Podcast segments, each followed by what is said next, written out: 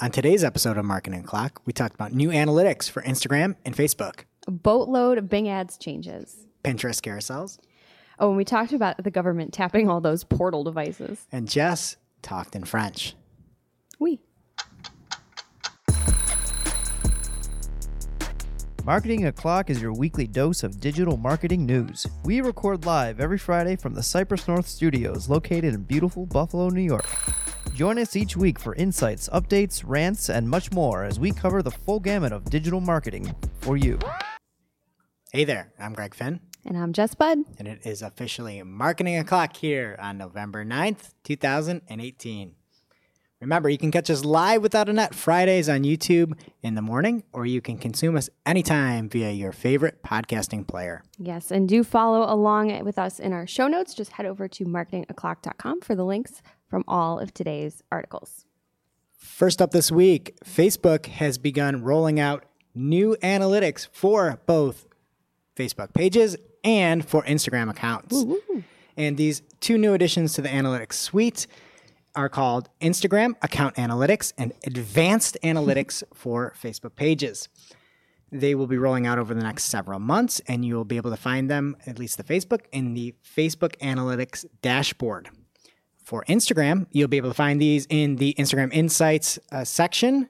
And with the new improvements to Instagram, you'll be able to find deeper levels of engagement metrics, retention rates, lifetime values of users who interact with your Instagram con- uh, content.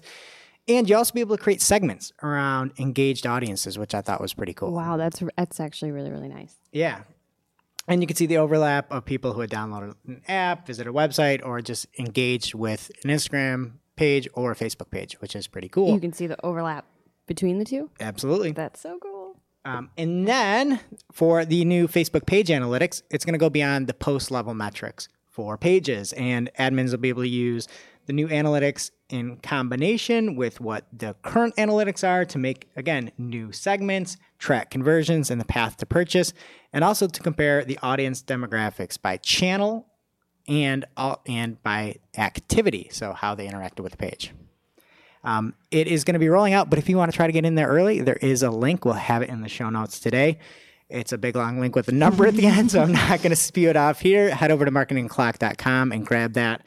But you can sign up to try to get early access for your Facebook page. How very sneaky of you. Slash Yeah. helpful. The thing, the thing that's really nice about this to me is that they're paying more. I mean, Instagram has kind of obviously surpassed Snapchat now, and by building these tools out and building these analytics out around there, you can see just how invested Facebook is in Instagram, and it's been one of the banes of existence for Instagram users is the horrific analytics that we've had, even with the the version that came out in 2016.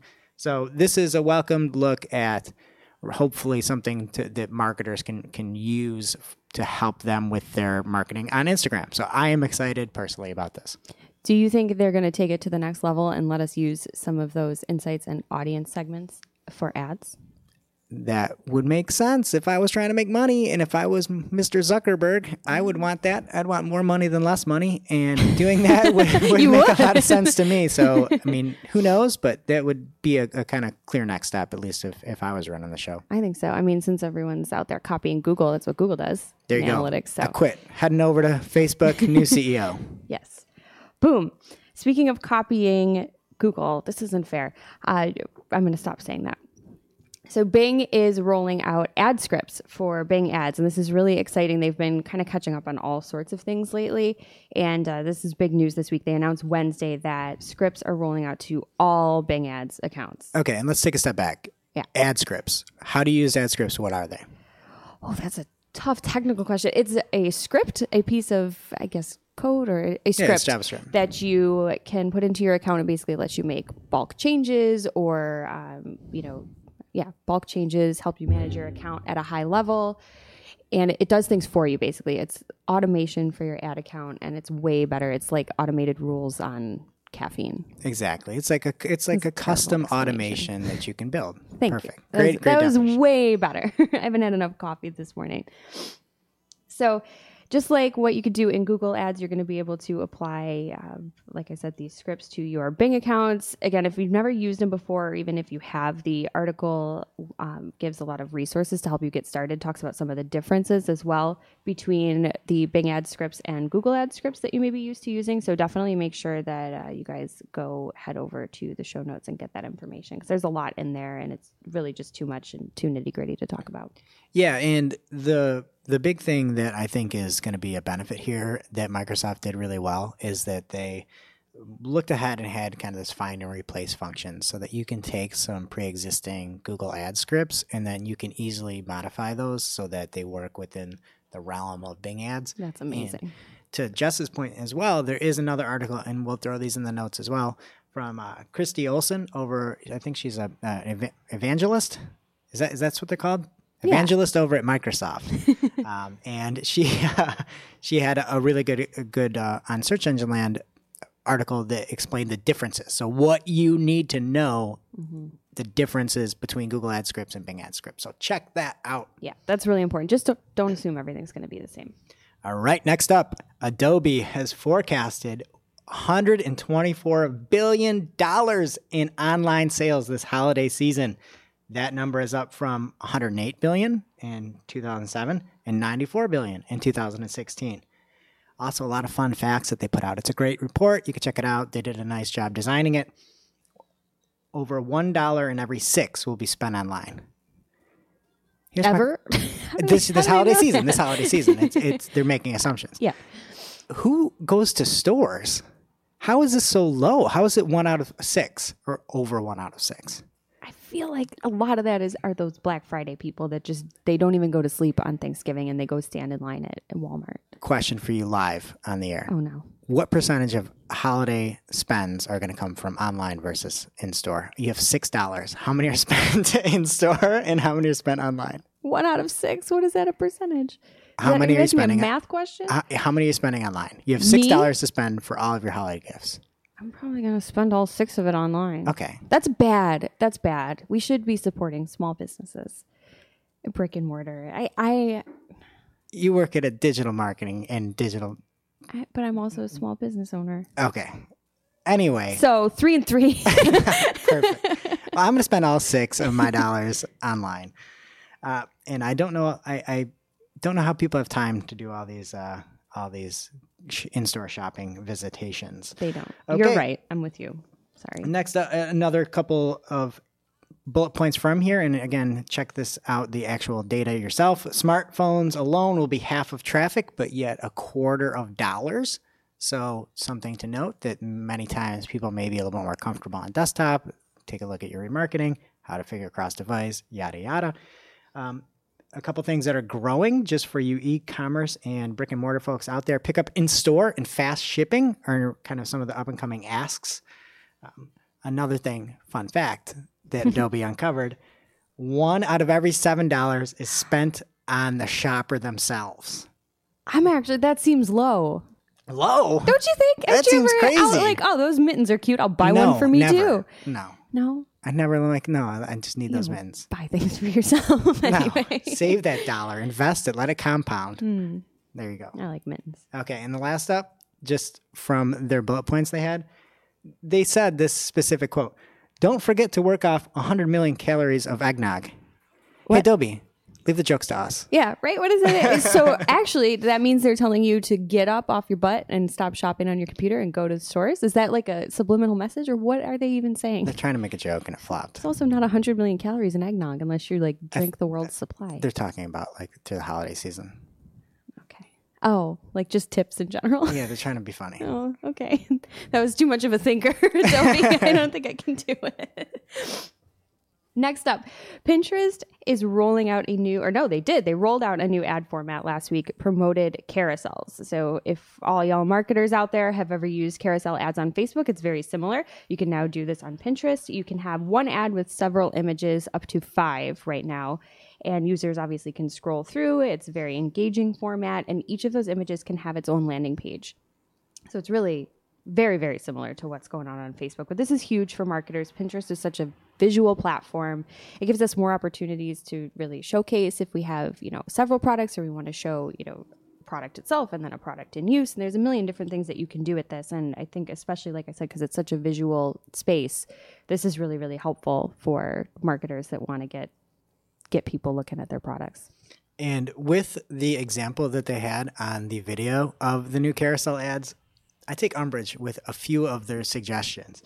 First off, the example was Cheerios, and they had, it was a kindness lessons for kids.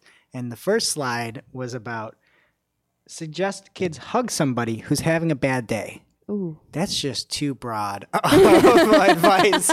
You need to first, maybe that first slide should be like assess the situation. Like, does the person have a knife? Like, are they drunk? Like, what is happening? And so the other thing is, this is a terrible example as well to show that you can, because another cool thing with this carousel is you can have each of these different images linked to a different page. What are you going to have? Just a page about like, here's how to hug somebody. Maybe it's the infographic Maybe about assessing that situation.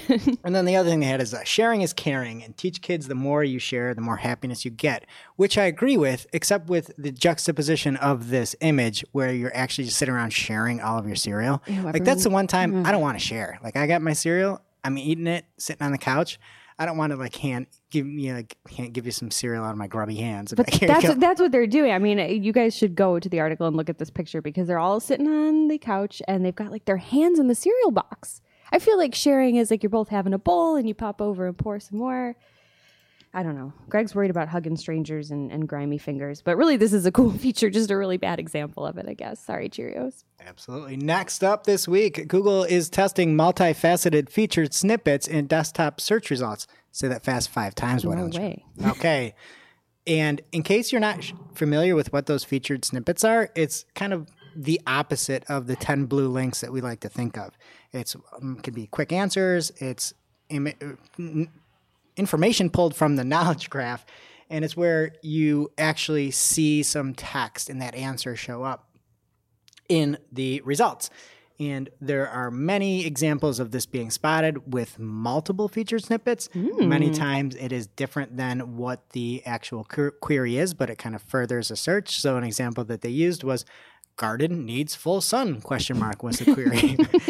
and one of the snippets was what garden plants need full sun and then pull the information right for the user. And then the other example was what counts as full sun.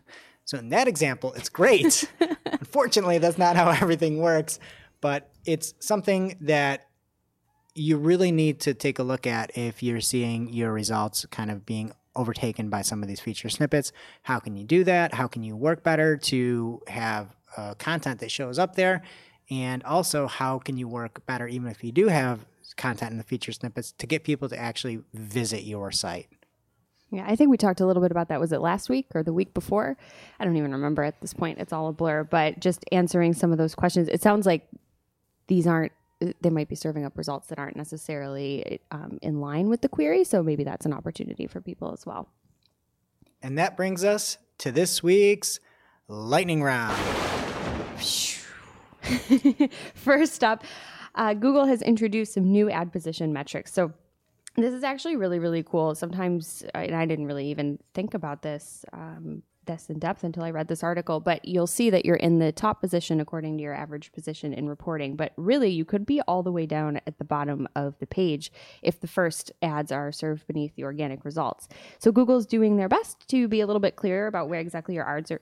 Ads, your ads are showing uh, with these new position metrics they're using words like top to indicate ads that are above the organic search results and absolute top which means they their words not mine what most people think of when they think number one so literally the first thing on the page but i like that it, it's absolute top but they're just it's what people think That was a funny joke you, you just mentioned there where you're saying that the organic content might be above the ads. That was funny.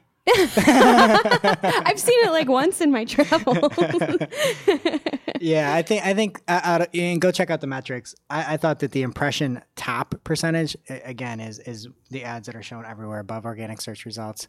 I'm guessing that's going to be a hundred percent, but um, yeah, definitely some cool new metrics for your ARDs. your ards All right, next up, Google Search Console experiments with domain properties. Hallelujah. That is from me, not Google. What you can do now in Search Console is you can have um, ju- not just a bare domain, but you can have uh, subdomains, fragments, related domains, and so that you don't have to claim each and every single subdomain or version of a secure site, a www site, a non www site.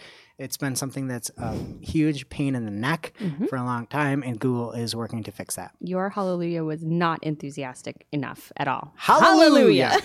all right. And uh, the other thing that I was a little bit concerned about is this all sounds great until the part in the article where it says, Google currently creates them for you. That's like, oh, Oh no! Hallelujah. no. Let's, So maybe I was on point the first time around. You're right. Sorry. Next up, there have been some updates to Google My Business that have rolled out over uh, the last couple of days. Businesses that aren't open yet can specify an opening date on their listing, so it's great for building awareness ahead of time. You can still show up on a map and let people know when your doors are actually going to open. You can also enter in a service area that is different from your actual business location. So it's a region that your business serves. This is good for people that, you know, say they run deliveries or they offer a service that's not necessarily at their business, but they do have to put in their address where they're located.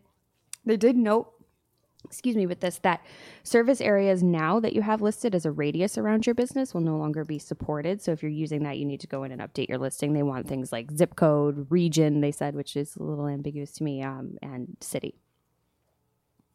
Okay, next up. Google will, or Chrome rather, will soon block an entire website if it shows abusive ads. So, if there is something that is misleading, malicious, um, not only can you have that page blocked, but you may get your entire website blocked. So, that is just another lesson in life on why you should just be nice. And not hug strangers with a knife. Yeah, go listen to that Cheerios Pinterest ad, everybody. Sharing is caring. And if you like what you see on Instagram, or excuse me, IGTV, you can share it. Instagram just tweeted that you can share your favorite. This is a quote. Now you can share your favorite IGTV videos to your story. Tap the paper airplane at the bottom of the video that you want to share. When your friends see the story, they can tap to preview to watch the whole video in IGTV. How many IGTV videos have you watched? Zero. I think I watched one by accident because I, I, I clicked something. I was like, get me out of here. My favorite part of this is that the one thing that is the le- probably the least I'd, I'd ever share, they allow you to share now. Yeah. Like, let me like reshare somebody else's tweet. I have to download some app and I got to repost and do all these different things. No, I, am not never going to share an IGTV post in my stories. Get it, get this out of here. Get it out of here. Okay. Next up, Google is notifying users if they're unclear subscription pages. Hmm. Going along that effort of being nice, Google will now be kind of asking, you know, is the billing information visible and obvious to users? Can customers easily see the costs they're going to incur before accepting the terms? Is the fee structure easily understandable? And the example shows that when people are putting their information in, they don't know that all these things are happening. And then there comes up a big error on the page, a big warning sign. This is I why I'm giggling. error, a big warning sign that says the page ahead may try to charge you money. Ah! And you can go back or you can proceed. So pretty nice for unsavvy tech folks out there. Yes, that it, like yes, never mind. No comment. You can now track your campaign goals with AI powered performance targets on Bing ads. They announced this week you can set weekly or monthly targets for your spend, clicks, or cost per click for groups of campaigns. You can also forecast performance and see actual trends over time. This seems really cool. I, I wrote neat in my notes. It seems neat. But the thing that I really would like a little bit more than clicks and spend is CPA. That would be nice. Get a little bit of uh, get a little bit of help with more important metrics. But it's the start of something good, I think. Yes. the one thing I, I again I think this looks cool, but well, I think that technology is cool, but I look at it and it's like, oh, this is Bing ads. They need like Doctor Nine Hundred Two One Zero or like those those fellows from like Nip Tuck or something to like just give this thing a whole facelift, look at the make it look much much better. And I feel like people use it's just so clunky. You know, it's like, what do you think of Bing ads? It's- you look at it and it's just feel like stress. Yes, it's a little bit difficult, but I don't know if those fellows from Nip Tuck could do anything because they haven't been around know. in like 75 years. Have some faith. Okay. Okay. Um, next up, everybody's favorite video calling platform, Portal has updated the privacy and security. I just I keep seeing these ads on my, on TV and everything, and it's just like, what is going on with Portal? I just hear you in my head every time. Hey, Portal. yeah, poke Jess. Yeah. Um, all right. So they have updated some of the privacy and security. And they say that we do not listen to, view, or keep the contents of your portal video calls. This means nothing you say on a portal video call can be accessed by Facebook or used for advertising. I don't believe that. They just said that they. Never mind. Who knows? It's like they just flip flop every week. They also say that portal calls are encrypted, so your calls are secure, and that it runs locally on Portal, but not on Facebook servers. But again, the big thing here is that they're saying that it will not, um, it will not be accessed for advertising. Okay, but can the government still like tap your portal if they want to hear what you're saying? Is that a thing? Let's get a couple people on Portal first before we try to hack it. okay, fair enough. Speaking of technology that should be useful, Alexa is now available on Windows 10 PCs. So if you are on a Windows 10 computer, you can head over to the Microsoft Store and download. This is not a an ad for them. I'm just saying it's something you could do. It's not that exciting though to me because it seems like all it can do right now is turn your music up and down and, and turn off the lights in another Yeah. room because it connects to your smart devices. But they did say that PC specific capabilities will be added in early 2019. So stay tuned. I, I read this and I get like jealous of people that have their stuff together that much that you can be like, oh, I'm going to make a hotspot on my Windows 10 PC to get my Alexa to turn up the music. Like, that's, I don't know. I don't know. I have an Alexa on my thermostat and she can't even adjust the thermostat for me. So Yeah. I don't I, I can't with this. All right. And then next up, Google creepy search algorithm update continues with stronger volatility. There was an update that came on Halloween, I believe, and is still kind of having some waves coming behind it. Uh, continuing this very volatile year. I don't see anything specific as to industries targeting this. Um, it's just uh, general updates. Sweet. Bonjour.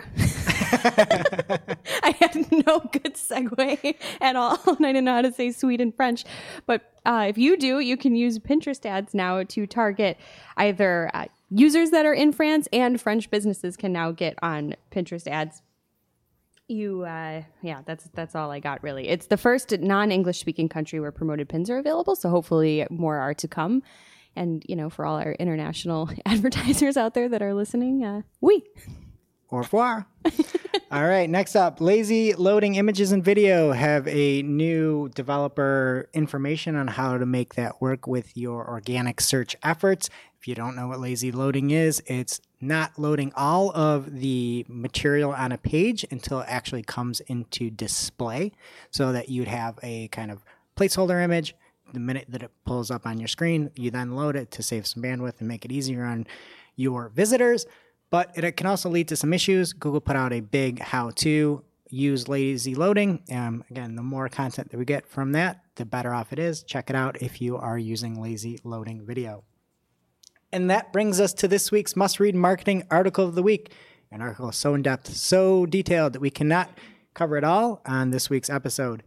And this week, the episode is called Don't Blink three often overlooked practices for highly effective content.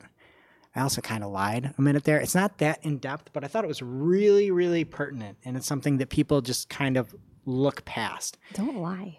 Well, it's just, I mean, we could cover it, Yeah. but it's, it's, it's, I want to get people some helpful stuff here. And I think that especially people get really one, one tracked. And I thought this was a very, very sensible article in a insensible world. Unsensible? Insensible? Not sensible. not sensible world. And they talked about ways that you can kind of have things work long term while also working today. Just a lot of really, really kind of tangible takeaways from this. Um, and that author of the article was Lane Ellis, and it's over on the Top Rank blog. So check it out. Head over to Marketing O'Clock. You can click in the upper right and just make it right on over to the article this week. That's awesome. I love a good come back to earth article. Just Yes. read about that. Does that do it? Is that it? Did we do it for today's show? Yes, it is now officially not Marketing O'Clock. Remember, you can catch all the content from today's show on marketingoclock.com or in the descriptions below. Make sure to subscribe to us so you don't miss a single episode. And we will see you next week. Adios. Au revoir. Au revoir. Thanks for listening to Marketing O'Clock. If today's show was of value to you, please subscribe, leave a review, or share with a colleague. If you are looking for more information on today's topics, head over to marketingoclock.com for links to all the articles that we covered.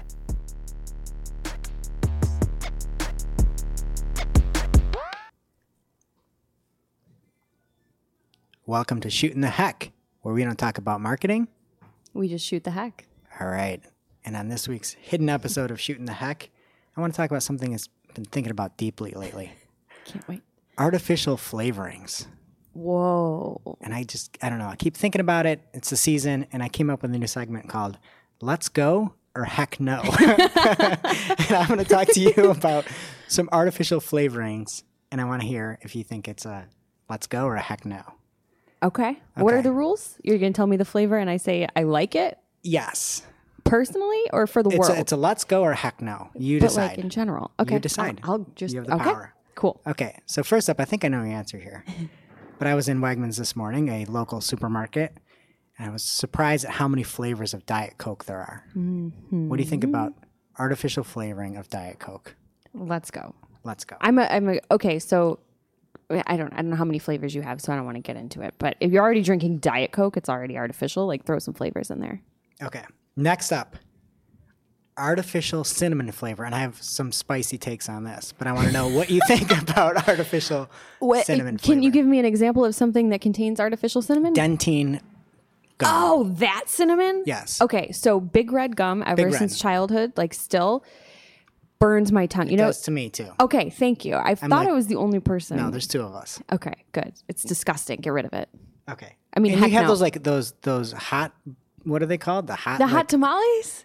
Tho- tho- uh, yeah.